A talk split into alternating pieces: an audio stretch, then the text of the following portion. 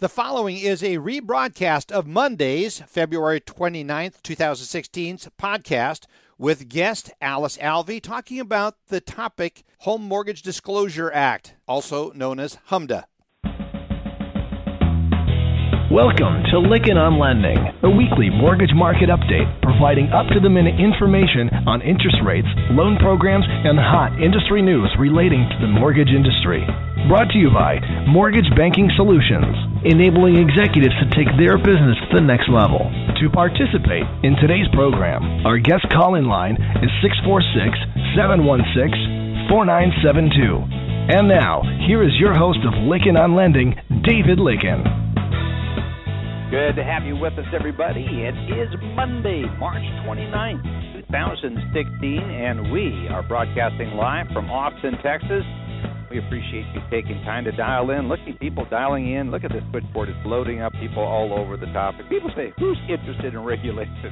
Obviously, a lot of people on this call are interested we have as our special topic again uh, Alice Alvey, who's here going to be talking about the HMDA updates. As most of you aware, CFPB issued a finalized uh, home mortgage disclosure or HMDA rule in October. It had some changes in it.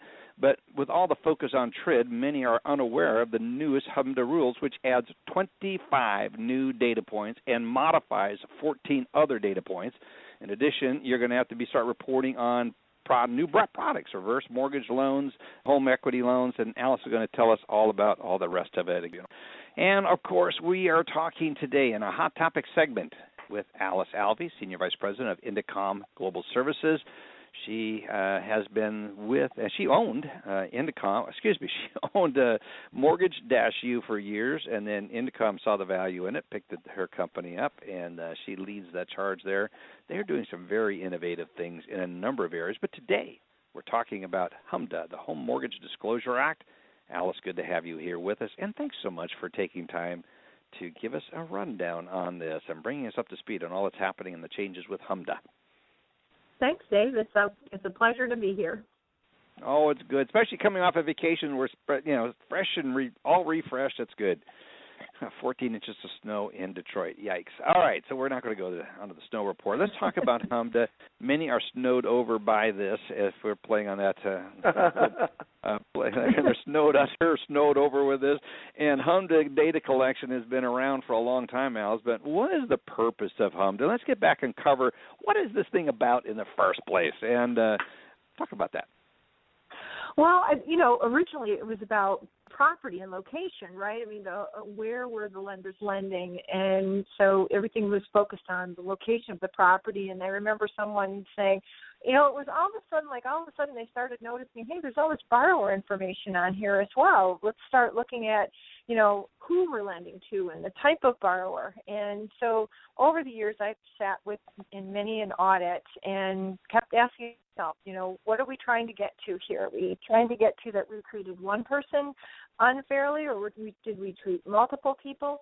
So, you know, today and over history, it really has ended up serving as almost the foundation from a lender's viewpoint, anyway, of what you will be measured by in where you lend and the credit decisions that you make. And are those uh, decisions applied fairly across race, sex, ethnicity, geographic regions, and so that's really kind of the bottom line to it. You know that it's much more than what it used to be, and it and it's now going to be having quite a few more data fields, which means the the regulators will have more at their fingertips to analyze right out of the mm. gate, and then have a different methodology for selecting loans from that point.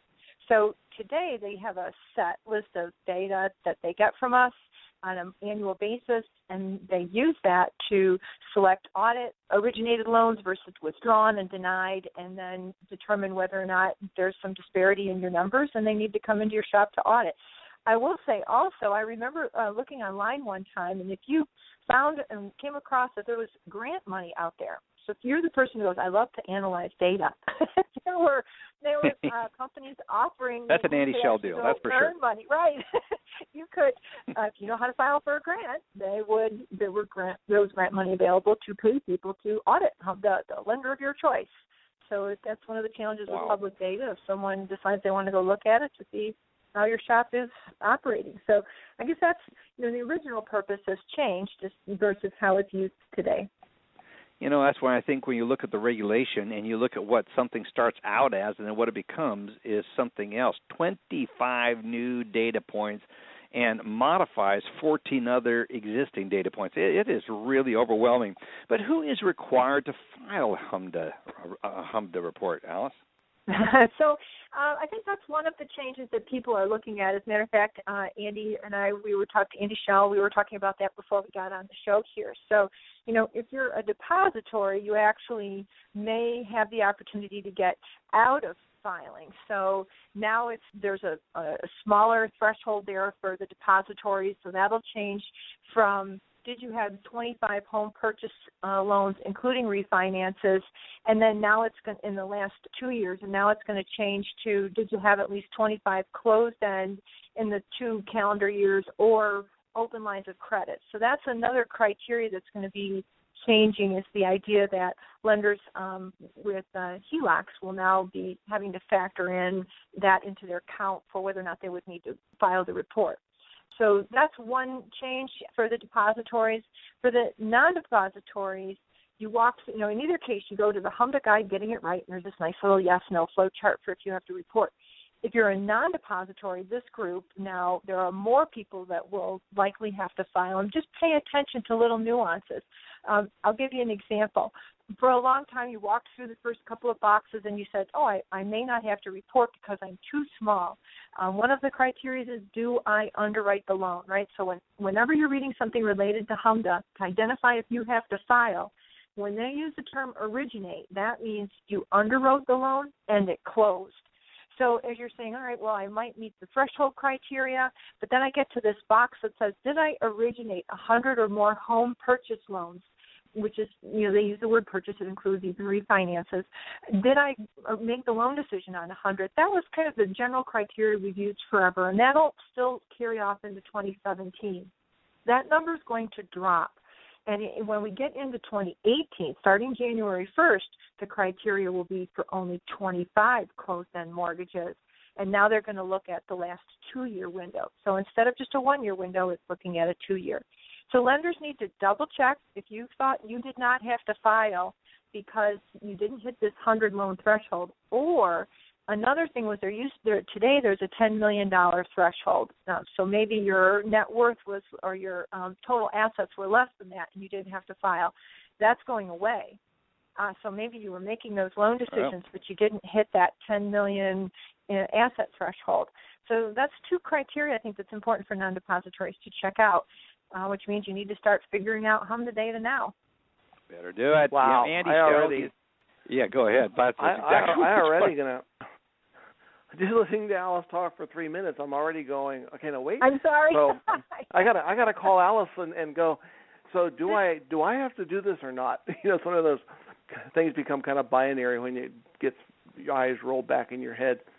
So, Alice, you have so much knowledge on this stuff. It's amazing. What an amazing resource all of the listeners have right at their fingertips. All they got to do is type you an email or give you a call, and they can get everything they ever needed to know. Um, Thank so you. I, I've, always, I've always wondered, though. You know, I, I mentioned earlier about the NMLS stuff going to DOJ and DOL, and but you know, how is this data used, and and more importantly, who uses it, and then kind of the tag onto that is that am I going to get in trouble because of it? Well, that's a uh, that's a good point. I, I mentioned a little bit, you know, that it could be used by the public. It's going to definitely be used by your regulators you should use it as well. I think that's the thing that a lot of people miss. They might look at it as that this is something that is just a burden. It just causes me challenges throughout the year. I have to have a body in place for somebody who does the HMDA check, you know, every single loan that um, for every application that we take. So you start to feel it, but you can use it for marketing. I mean, there's great public data available. The CFPB has redesigned the website, so I recommend go out there, look at what you you can find out about your competition. You can find out, you know, how much business is being done. So, you know, people absolutely use this for marketing as well as for auditing purposes. But you should know where you lend and how things are are working out for your company because very often when people ask me, well, you know, if I have this particular policy in place, maybe a, a pricing policy or an interest rate or a, you know, a rate extension policy, will I end up with a fair lending problem? Well, the answer is, well, that depends on your HMDA data, right? And so if you already know mm-hmm. where you stand and you're measuring it and knowing where you stand from a fair lending standpoint, it makes it easier to make some business decisions uh, related to products and interest rate. So the the key point wow. there is don't just think regulators use it, you should use it too. That is a great point. We should use it ourselves. Wow. That's awesome. So as we look at this HMDA data and all the stuff we're pulling together, and you look at all these other reports we got to generate, like NMLS reporting, and there's you know, it's double it's double work. There's duplicate data. So, well, what's the deal with this? How much of this HMDA reporting is in the NMLS reporting, and how do you know, help me understand that? Well, I know you work with NMLS reporting a lot, Andy, like you mentioned in your segment before. So you know, I'd like to get your feedback too on this. But from my vantage point, what I see is certainly action taken is an issue. And for HMDA reporting, you're trying, and definition of an application, right? So for uh, HMDA reporting, you're trying to define did it did I take an application or not? And ECOA comes into play, right? Uh, or when mm-hmm. when we're defining that from a system standpoint, and for NMLS reporting. But for HMDA, I'm concerned on do I have a property address or not, right, in order to have a reportable loan. So they don't match up. And I'm not aware of a lot of loan origination systems that are able to make that difference. I'd like to know what you see, right? You're out there as well. How are lenders actually coping with, from your vantage point, with two different definitions for what goes on the report? You know the because we've got the six fields in RESPA, and most people use the address as the trigger. So the TBA address means it's ECOA, and with a real value means it's RESPA. But that's a, that's not universal. Uh, that you make a great point, Alice.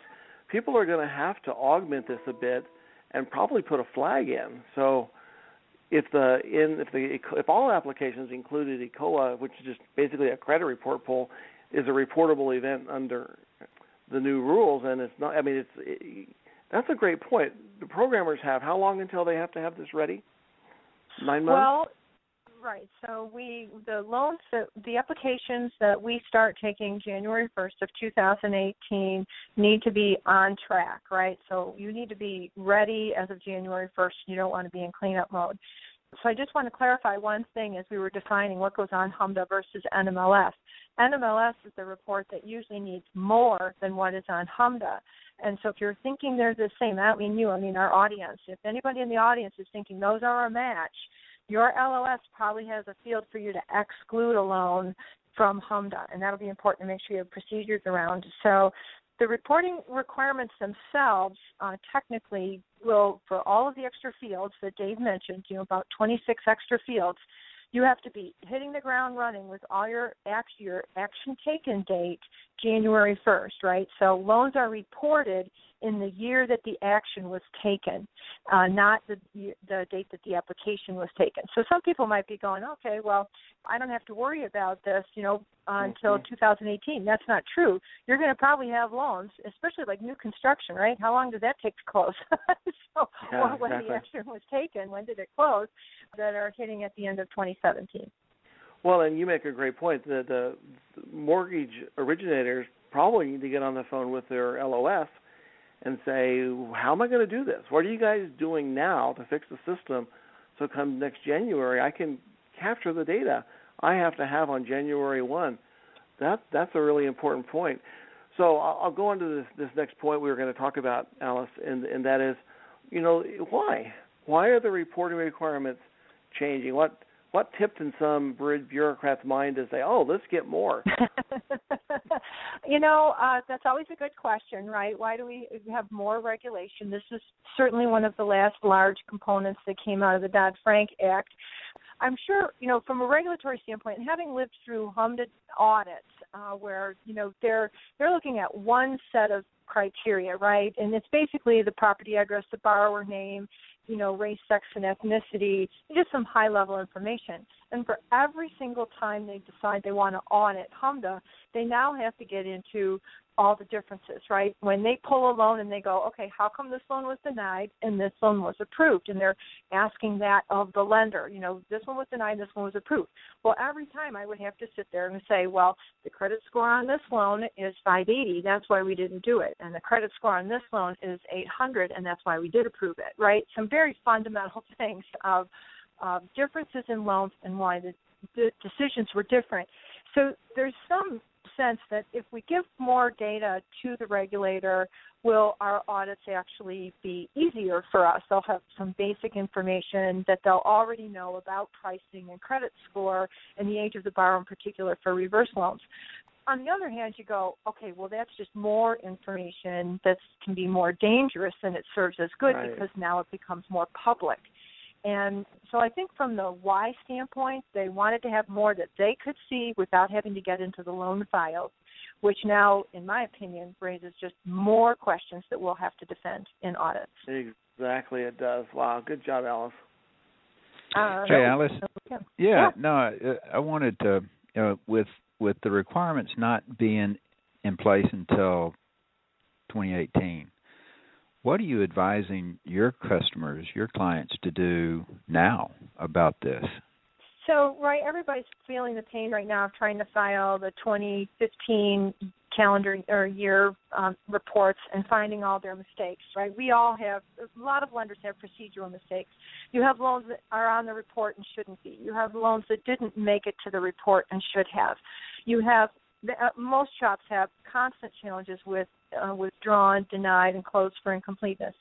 So the process we're recommending to companies is spend 2016 reviewing your procedures, have somebody from the outside double check and test. We certainly have the ability to do that, and be able to then report on where your errors are. And then, so go through that in 2016 so you have time to fix things. It takes this takes time, right? you're going to have one group that's worrying about the new reporting, but you've got to clean up the garbage you have now mm-hmm. before you now get double the fields. So that's what we're saying. Clean house.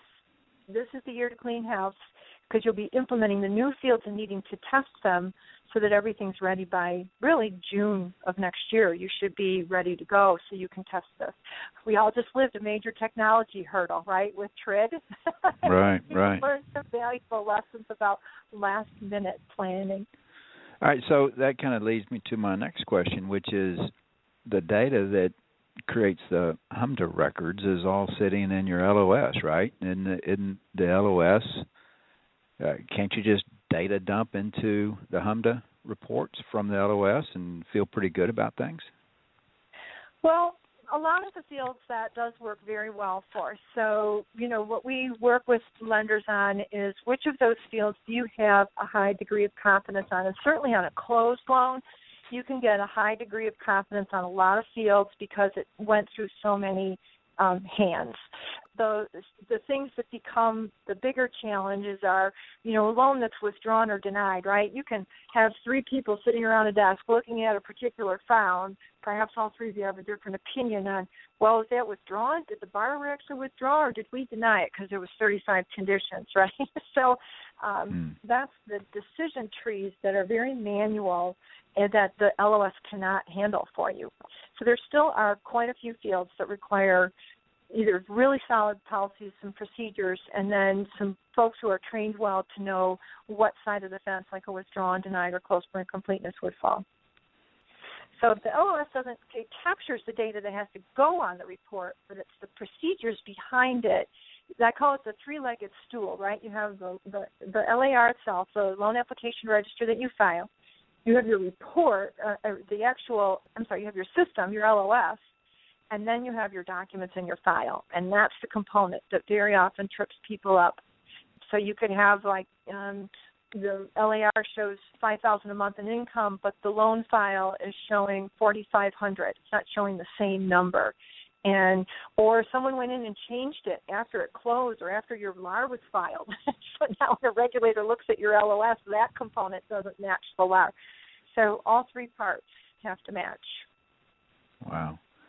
And is it is it that that decision tree that you talk about, especially on the loans that don't go to closing, is is it terribly subjective? Well, we try and make it logical, right? That you know, basically, if I know loan processing, even a good originator, you know, can say, okay, if I had this step, um, yes or no, should it be considered and uh, withdrawn or denied? And so we can design those based on the company's procedures. Where it gets a little challenge is did it go to underwriting or not, right? And did my borrower actually withdraw or did we coerce them? So, yes, I'm a firm believer you can set some really good benchmarks for your staff members to use so they make the right decision on that. But you have to have that in writing so they can reference it all the time. Uh, it's not something that your software will do. It's not something that AUS does for you. Mm. And just because you have an AUS approval doesn't mean the loan was approved. As far as HMDA's concerned, HMDA's definition for approval is really tight, right? You you can't have all those conditions outstanding. Um, needs to be reviewed by someone with lending authority, and you have minimal conditions. And that's not usually how we classify an approval in our LOS. So there's disconnect there too. Wow. Dave, I'll send it back to you. Yeah, thank you, Joe. Look at all this stuff; it's just really amazing. So, uh, looking at the clock, this program just runs so quickly. We have six minutes before we go out the door here. But give us some idea about the fines and penalties uh, if the report is wrong. Well, you know, there's not a magic number. You know, the uh, more recent case that uh, the C- of course the CFPB's had control of this for a few years now, and so the their case was a company that 425,000 and 34,000 for another company. You know, and their reports weren't huge. The $34,000 fine was for 5,700 en- ent- entries on the um, report, and the $425,000 report or fine, I'm sorry, was for 21,000 entries on the report. So, you know, those weren't significant filings. I mean, especially the 5,700, that's not an uncommon range for a lot of mid-sized lenders. So that's a lot of money. Uh, there isn't a magic number that goes with, you know, if I have this many errors, is it X dollars per day that I don't fix it? If you go to the CFPB bulletin, that was it was a 2013, it was 13-11. This one illustrates the things that they'll look at to determine what are the fines and penalties. Um, I had a customer call me up uh, about filing their report last week. They realized they had thousands of errors. They had made a huge mistake in how they were managing one particular aspect of the action taken and the action taken date. And they realized that before they filed their report. Well, when you hit submit, you're certifying to the accuracy of that report. So now they're in a conundrum, right? Do I file knowing I have errors, or do I self report? So CFPB talks about that, you know, could I reduce my fines and penalties if I self reported? And, you know, what's the timing in that? So I will always advise to seek legal counsel if you have a lot of errors on your report. Um, I, I can't stress that enough. Uh, there's a practical way to go about that in terms of um, how to file and, and making corrections. But also, we had one of our clients who was audited by the CFPB, and the CFPB is giving them some corrective action direction, but not giving them a fine. So oh, it okay. says a lot when yeah, it says a lot when you've got some good uh, policies and procedures, and you may not yeah. get hit with the dollars. Mm-hmm. Can lend, can lenders refile if they see they have some errors? Uh, yes, you can refile. As a matter of fact, you should refile if you exceed the 10% overall error threshold across the report or 5%. Some companies like to give themselves a lot of room, right? They figure if they caught 10%, CFPB might call, you know, another percent um, an error that they missed. So we recommend using lower numbers, right? If in any field you might have like 3% error rate, you should look at refiling. If you have any more than maybe a 7 or 8%, and again, I'm always going to say seek legal counsel, talk with them about the types of errors because that can make a difference on, on the refiling. Um, so, you know, I think there are some things that might be driven by technology as to why the error occurred. Uh, those are um, sometimes things you can, you know, provide back with explanation. So, yeah, you, you should refile and talk to an attorney about refiling. Yes. we're working on getting an attorney to come on here in a couple of weeks uh, to talk about this. Really get into it. Excellent advice. Where can companies get help help on HMDA? Andy kind of answered this. We all know that you're a great resource. Where can companies go? Well, What's I mean, certainly there are, a lot of companies that you know might be one on one. I, you can. Some people try and do some self help, right? Hire a bunch of temporaries to come in and start to clean up your data. And if they just give them this little checklist, will they make it? Well, one of our customers, the CFPB, didn't like that methodology and actually wrote them up for not training the trainees, not training the temporary people well, uh, not being able to defend the procedures that the trainees used. So anytime you're in the process of having to fix your HMDA report, you have to have your working papers. You can't just say, I got all these people, I put them in a room, and they all went in and fixed it. And and now I'm better now, right? I feel better now. Right, right. But all these people in my computer system, they want to see exactly what they did, how they did it. Um, so what we do is we use our Kaizen software. It's a checklist, reporting. It's a fully documented workflow process and training and flow so that you know if you've had errors that need fixing and you need thousands of errors fixed and maybe you need you know 25 people to jump on it, we will organize that project project to help you with that and make sure that you have the working papers to back up what was done on that to make the corrections. So, um, and also consulting, right? Uh, you need somebody to come yeah. in, read your procedures, make sure you don't have gaps, and you know, we'd be happy to jump in and help with that too. I've watched you work, Andy, and I have watched you work so many times, and it is just excellent the resource you are. So much additional information that you can get while you're helping with one area. You also say, "Oh, by the way, have you looked at this, this, this, and this?" And it really opens opens up. You really um, do a great job. I, I, when I try to tell, I listen to people trying to do this themselves. It's like physician heal yourself. It's like I see the guy that reminds me of that one ad where you see a guy trying to do his own appendectomy or his uh, appendix appendectomy, and he's literally and he, he's cutting himself. He and I go, unbelievable. You can't do this by yourself, folks. Get help. Alice is a great place to start, and then reach out to folks like Andy and all the aspects of where you can go to get solutions for this. It's good to have you with us, everybody. It's been really good to have you back and on the program talking about not the most exciting topic, but one we need to pay attention to. And like you said, you cannot assume that what this is out in the future, so I don't have to worry about it. You better start worrying about it. In fact, so many, so much so that many are saying that we need to just pass, get an extension on this. So the MBA is working on that, but get a hold of Alice, get a hold of us. We're happy to help you in any way, shape, or form we can. Good to have you with us, everybody. It's again uh, Ben uh, Alice Alvey, uh, Senior Vice President of Indecomm, talking about HMDA. Look forward to having you back next week. We're going to be talking next week. Jess Letterman is a, a veteran of the industry, along with Jeff Leibowitz will be on. We're talking about the book that we all contributed chapters to. It's called the Mortgage Handbook, the Mortgage Banker's Handbook 2020. Looking forward, and it's it's just a three-volume series. I got a privilege of uh, contributing to a chapter on this. We're going to be talking about it. It's a valuable resource. I'm really excited to both have Jess and Jeff on the program next week to talk about the program. Good to be with you, everybody. Have a great rest of the week. We'll look forward to seeing you back here next week. Tell others about the program. Thank you. See you back here next week.